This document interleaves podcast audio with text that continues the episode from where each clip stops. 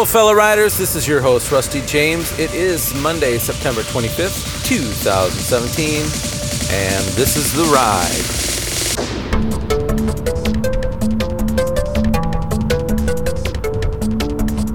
Good morning, everybody. A lot has happened since the last time we've talked. I want to fill you in on the details.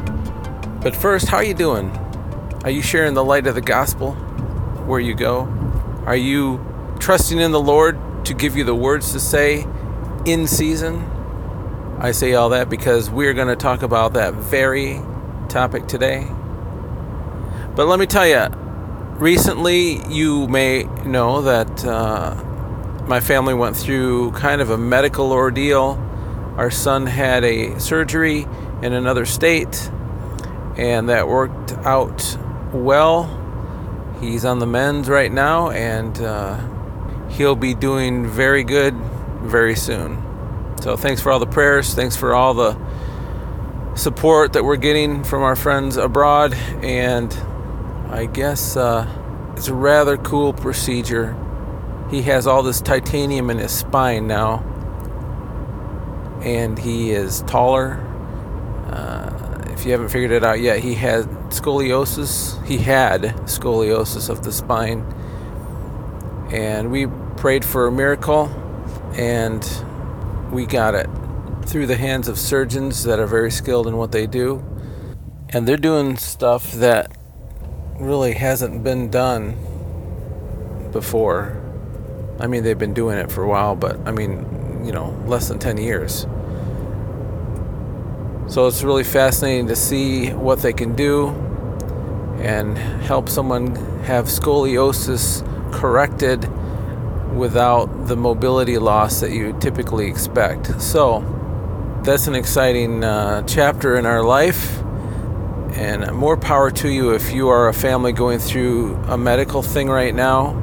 I know that can be a lot of sleepless nights, a lot of prayer, and just know right now that in a way, I am praying for you. And if I'm praying for you, I'm sure that there are other people praying for you. And if there is only one prayer going up to heaven on your behalf, know that God is hearing it and God is meeting your need right where you are. So, as we look forward to the days ahead, as we come out of this season, our family is continuing to look to heaven for help, you know, because from where does your help come from? Comes from the Lord. So, as I was getting into my car today, I remembered that I had put in a piece of clothing. I needed to bring this piece of clothing to work. It's a special piece of clothing. It's not a big, heavy coat or heavy, thick protector of a piece of fabric. It's not ornate. You wouldn't wear it to a black tie affair. But it is special in that it will save your life. It can save your life. So, what am I talking about? I'm talking about a high visibility jacket. It's actually a vest. It's what you wear over your clothes on the outside of who you are so that it can be seen by others. It's high visibility. It's it's a really bright yellow. And you see more and more of these as uh, workers in the trades. Typically you know they're out and about at McDonald's and and at the store or whatever. You see these guys wearing these t-shirts that are this fluorescent yellow fluorescent green color. What are they doing? Why why do they all seem to want to be doing that? Well for the same reason that I'm wanting to do it because my job soon will entail going into a work zone into a work area into the workplace, construction place, and I need to be seen. And it serves as a protector for me and as a protector for other people. And as I got into my car this morning, I realized that, you know, as Christians, we are to be a light, aren't we? The scripture I was reading in Matthew tells us that we're to let our light shine. It's Matthew 5 16. Let your light shine before men in such a way that they may see your good works and glorify your Father who is in heaven. Now, I don't know about you, but every once in a while I get into a confused state. It's a state brought on by our enemy, actually. It's this condition where we think what we have to say or convey to others isn't as valuable as what they have, and therefore we keep our mouth shut. This is a very real thing. In some small way, it's the reason why I haven't done a podcast in week and a half, two weeks. Uh, mostly it's because we were in the hospital and all that business, but still, uh, I could have, if I needed to, found a way to talk to you, and I didn't. Now I'm not condemning myself. I'm, you know, you got to take breaks, but I know what the enemy was speaking to me during this time, and because I was more aware of that, I wasn't hearing what the Lord was speaking to me during that time when I could have been spreading the gospel. And so just just like how we're supposed to put on the breastplate of righteousness, helmet of salvation, and have on our feet shod, all of those things that we're supposed to put on. I'm feeling like today I need to put on and hold the, the lamp of the gospel. The lamp light goes forth before me. It's like a fire. Not only does it show light, but it, it gives off heat and energy and power. And fire is cool because it can it can be contagious, can it? But we're to be the light. You know, it's very clear. This is a command from Jesus. That we're to be a light. It wasn't an option. It wasn't, well, you should be a light when you can you know, when it's politically correct, you should really, you know, share the truth of the gospel. But, you know, don't worry about it if it doesn't align with the politics of the day or anything. You know, then you can keep your mouth shut. No, Jesus said, Let your light shine before men, and your good works let them be seen. Not that you could be glorified, but that the Father would be glorified. I talked about this the other day how God seems to want glory. And how some people might look at that as, well, why does your God need all this glory and stuff? You know? Of course, I don't believe in him, but you know, why is it that he needs all this glory? Well, and my answer to that is, he's the only thing that's worth glorifying. Good gifts come from the Father of lights. Ah, there's the light again. Is there good light and bad light? I just was realizing as a guy follows me with his brights on that light in and of itself is not the goal. It's to illuminate something, someone, Christ, God the Father, the Word of God. It's got to illuminate something. Light for the sake of light might not be all it's cracked up to be. I mean, think about this. You want to offer light to those around you. But if you if you come on like that vehicle that has its brights on and you and you're causing those around you to be irritated, you're not illuminating anything, you're causing a blindness. So just be careful as you share the love of God, the grace and the mercy and all of the attributes of God to others be careful that you're not blinding and causing a wincing of those around you. You know what I mean. Let's be careful in our zeal to not go too far the other way and cause there to be animosity toward those who are bearing the light.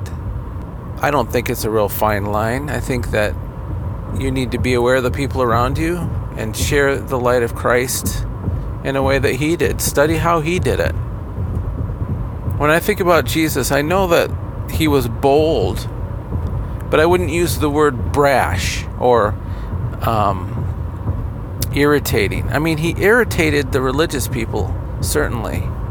But in some ways, I look at that, the, the people that were, I should clarify, the religious, um, like the Pharisees and Sadducees, and those who were trying to be godlike by man's works. They were irritated because Jesus confronted that mentality and said, No, you need to be like children. You need to come before the Father and be humble and simply do what I've said. Don't game the system. And of course, they didn't like that. So, to them, he confronted their worldview. So, I guess if you confront somebody's worldview, you're gonna you're gonna be a you're gonna appear as a troublemaker, which is exactly what Jesus was to those folks. But he was the light bringer to the masses. So I guess clarifying my earlier comment about blinding people with so much light. Be aware of your audience, be aware of those around you, but still be bold. And you can't go wrong if you declare the truth of the gospel. You can't go wrong. But do it in love. I mean, you can declare the truth of the gospel in such a mean hearted way. It will cause people to reject you just because you're mean. Just because the messenger is mean, they're going to reject the message. Don't do that. And look at how Jesus was talking in, in Matthew 5 here. He's kind of equating you showing your light, not by what you say to people and what you command other people to do. Yeah, I don't know how many times Jesus said, You should do this. I mean, he did a few times, certainly. But more often, he was saying, he was describing a situation in parable form and letting people connect the dots. Don't kill the message by being a mean messenger. The key is to share the message of Christ, and sometimes the best way to do that is by keeping your mouth shut. And how do you do that? Well, Matthew 5 was talking about letting your good works show. Do the right thing when the right thing is the hard thing to do. You don't have to blow your own horn when that happens, but you can still let people know what's going on. Many times, if we're doing the right thing when it's a hard thing to do the right thing, people going to notice anyway. So, Lord, we have extra time today to talk about something. And as I'm sitting here talking with you, I'm asking that you would speak to everyone hearing this word right now and speak into our hearts and help us to see what it is you'd like to discuss. Because, Lord, I don't know what to say next. I don't have the, I don't know what the next thing to talk about would be. But you do. So I put this into your hands, Lord. So I just had a thought. I'm kind of waking up this morning as I'm commuting and the thought is that let's not be the sleeper. You know, I I pick I picture a person that I would call the sleeper as someone it doesn't have to do with sleep so much, but it's someone who is not taking advantage of the time that they're given. They're kind of half living and the opportunities that present themselves during life, they don't necessarily see them because they're kind of in a state of mental disarray or in a fog, hazing through life, hazy, hazy life. They're the sleeper. Let's not be the sleeper. Wake up. I'm talking to myself. No sleeper for you. So, what does that mean? Let's be aware of our situation. You know, I just realized that in order for me to really be aware of my situations, I really need to be in the Word of God. more. Not as a. I need to do it not just as a discipline, but I need to do it as training. Because there are examples in the Word of God that help me deal with many situations I'm going to face, and many situations you're going to face. Wouldn't it be great when one of these opportunities comes up and you've got the Word of God on your lips at that moment in time? and you can you can speak to that thing whatever it is wouldn't that be great you'd be like a pastor man. Because you know those pastors they they just know the right words to say all the time. Yeah yeah they're just humans just like the rest of us but they've taken time to hunger for that word enough so that they could have this in them. Now we're not all called to be pastors but you know what? In a sense, you are shepherding either your family or those around you, those who look to you for help. You could be considered like a shepherd, a pastor. It's just that your flock might be three people, you know, your three besties at work. Who knows? Hunger and thirst for righteousness. That's what the word says. Remember earlier I was talking about how the enemy can sometimes get in and we can see ourselves as not having the words to say. And we don't know how to handle situations. And sometimes we might even be in a fog, be in the sleep state. Well, it's up to us, really, to get fired up. I mean, we can ask the Lord for help, but ultimately it comes down to us moving We've got to move. Move it, move it. So sometimes you have to do it just by faith. Get out of the comfort zone, get the word in you, and then share the word, live the word so that people can see it. That's funny. I just saw a person walking with a high vis jacket on. That's funny. She's confirming my message. It was an old lady walking out to her mailbox. She had high vis on. That's funny. I think I'm going to end with this. This point of needing to make a move. You've got to make a move. You can't just sit and wish it to happen. You've got to make a move. You need to get the Word of God in you to the point where it's spilling out of you. So that when the opportunity arrives, you've got the Word and it's in the season. You can deliver the Word but it takes a move on your part. This is the con- this is the concept. My son, I told you, he's recovering from a surgery. He needs to gain weight. The surgery really knocked some weight off him. And he doesn't feel that good because he's dealing with some of the pain from the surgery.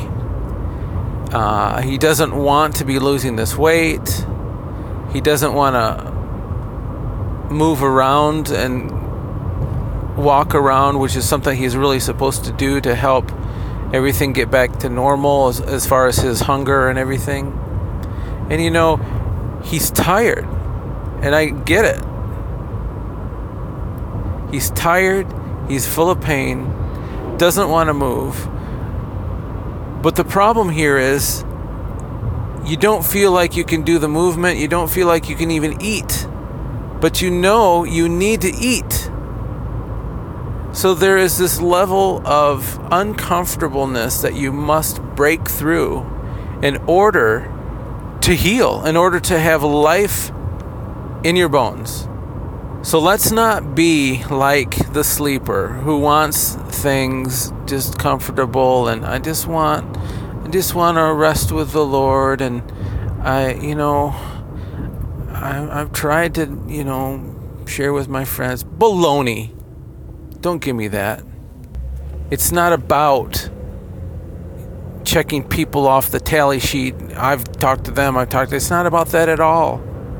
It's about the complacency that you're living in. Oh gosh, I'm starting to preach. Let's not be complacent. I have to tell my son, you know what? I can't do this for you. I'm putting this into a spiritual framework. It's like God is telling us, look, I've given you what you need, but you must. In fact, it's imperative for your life and for your health and for the life of those around you. You must get out of that bed. You must begin walking. You must begin feeding, even if it's uncomfortable. And I promise you, as you do it, things will get easier because life will come into the situation, and you will one day look back and think, oh my goodness, I didn't feel like living. I didn't feel like life could even be part of this situation. And somebody encouraged me to get up and out of that bed and start eating, even though food had no flavor at the start. Well, here I am encouraging you get up out of that bed, sleeper. What are you waiting for? Time is precious, and we don't have time. That minute ago, that's gone. And so is this time right now. It just went away, flittered away. We've got a limited amount of time.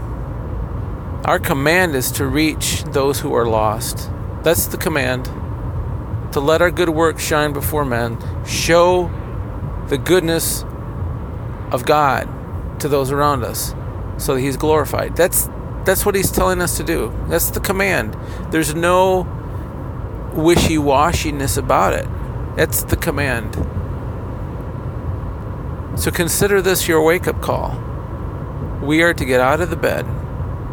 We're to start feeding we're to start moving. We're to start living. We need to hear this message every day. I need to hear this message every day. Arise, you sleeper.